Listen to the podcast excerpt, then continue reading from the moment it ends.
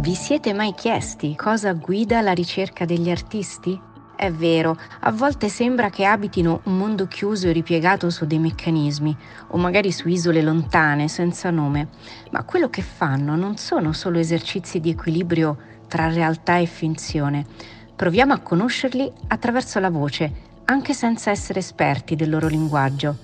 Sono Laura Colantonio, di professione mi definisco curiosa a seguito della specializzazione in arti visive e studi curatoriali mi sono assegnata una missione, portare allo scoperto le esperienze di chi l'arte la pratica.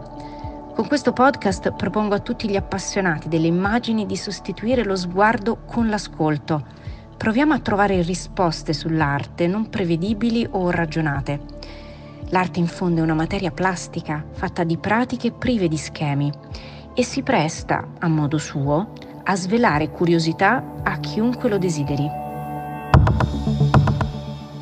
Nel precedente episodio abbiamo parlato con Chiara di alcuni lavori al limite tra figura e astrazione, tutti legati comunque alla sua biografia, ma per fare ordine ce ne sono altri da raccontare. Mi lascio ispirare da una cosa che ho trovato nel suo portfolio. L'arte, dice Chiara, è un pretesto, è strumento di analisi per indagare una generazione, la sua.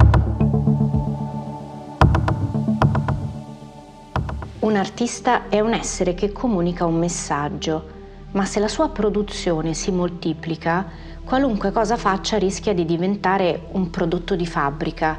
Nel mondo non ci sono già abbastanza oggetti.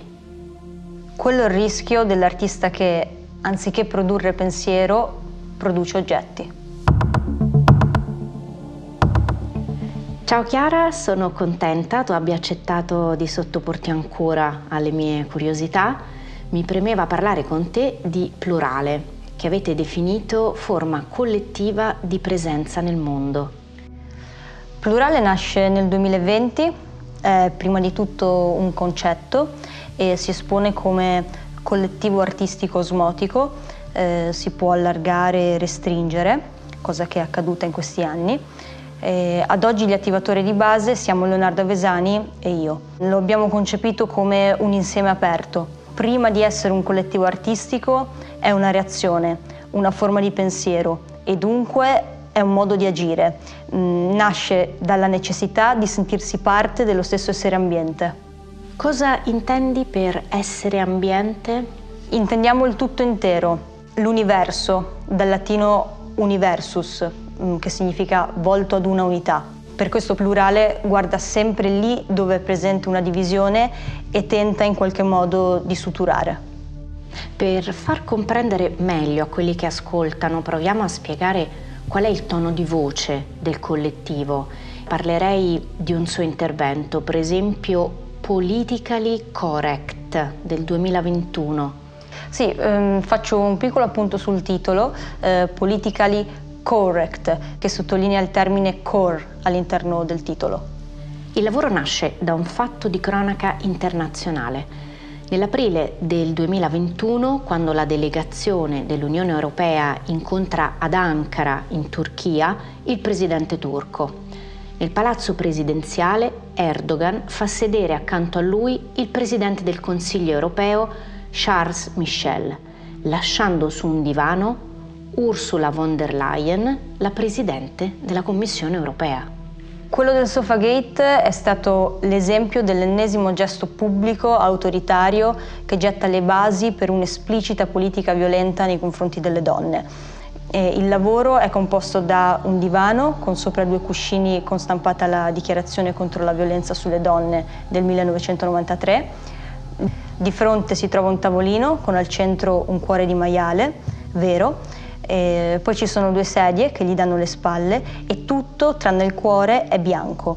Mm, l'ambiente è estremamente asettico, quasi clinico e ogni elemento viene disposto nello spazio a ricalcare il preciso set del Sofagate, ma l'arredo in questo caso non è quello di un palazzo presidenziale, bensì quello di una casa.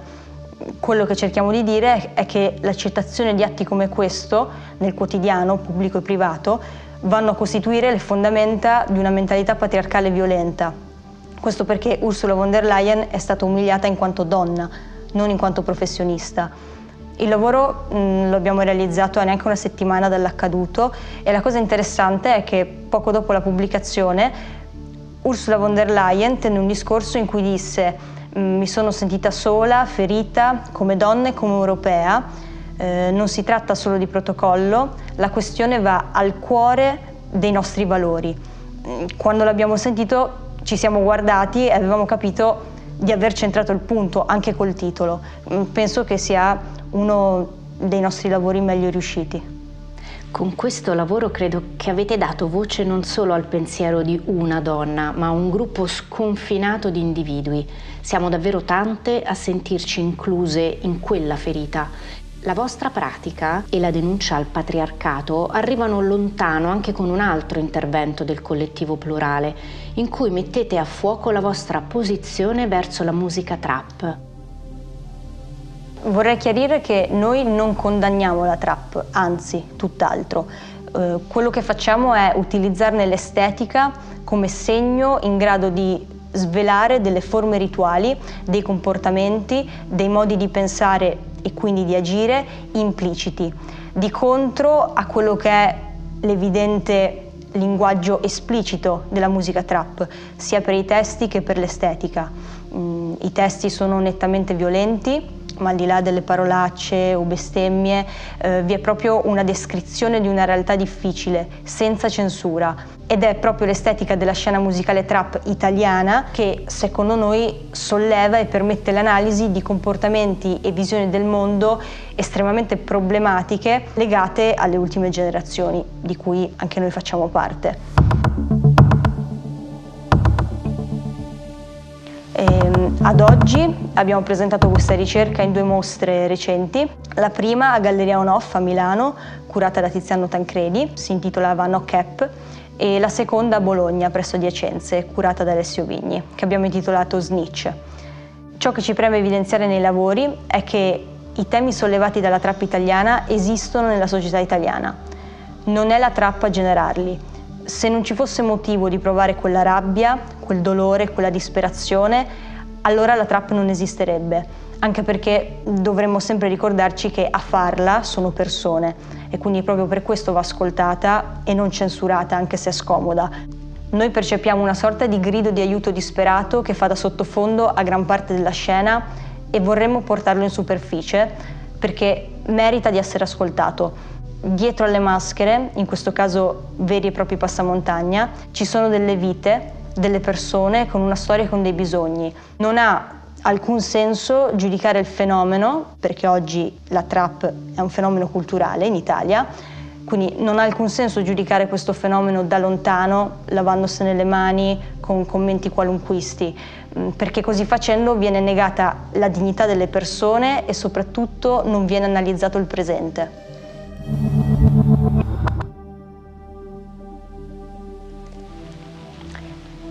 Per farlo, per analizzare il presente, insieme ad Alessio Vigni avete scritto anche un libro, si intitola Snitch, Dentro la Trap, edito da Psicografici Editore.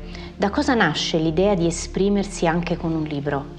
L'esigenza è stata quella di affiancare alla lettura del nostro lavoro uno strumento di approfondimento non circoscritto al mondo dell'arte contemporanea, così da creare una piattaforma di confronto più vasta e dare voce ad altre interpretazioni del fenomeno.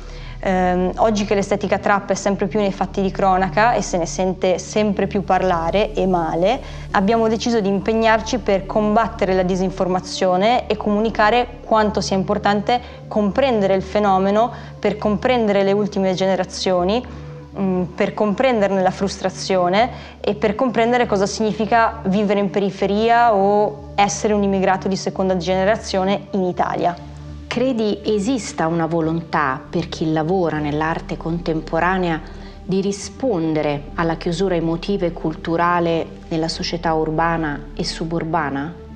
Mm, credo che l'arte serva per analizzare, capire e rispondere al presente. Noi a proposito di chiusura emotiva e culturale, nel 2022 abbiamo pubblicato il nostro manifesto si intitola Gesto empatico ed è una dichiarazione poetica che afferma il nostro esserci nel mondo, in cui sosteniamo la pratica dell'empatia come l'unico mezzo oggi concreto per costruire, ricostruire un mondo migliore in cui essere, perché l'empatia genera apertura e dà un movimento orizzontale e con questo movimento riesce a mettere tutti gli esseri e le cose sullo stesso piano, offrendo pari diritti e dignità.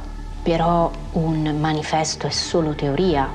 Sì, il manifesto è una base teorica e poi c'è la pratica. Eh, abbiamo realizzato un corpus di lavori ancora in progress intitolato Gesti che mira a reificare i principi espressi nel manifesto. Eh, si tratta di azioni in cui le singolarità si fanno pluralità e viceversa con l'obiettivo di sentirsi e mostrare l'immagine impalpabile dell'universo come unico atomo, dal greco atomos, ovvero indivisibile. Con i gesti plurale vuole instaurare relazioni tra esseri umani, vegetali, animali e situazioni per sperimentare, trovare e generare l'empatia a partire dalle sensazioni fisiche del corpo umano, che è quello che abbiamo fatto fino ad ora. Ma il nostro fine è quello di riuscire a raggiungere le particelle elementari eh, non chiedermi come perché non lo sappiamo ancora, credo che a breve dovremmo collaborare con degli scienziati. Grazie Chiara, in bocca al lupo. Grazie mille a te, Crepi.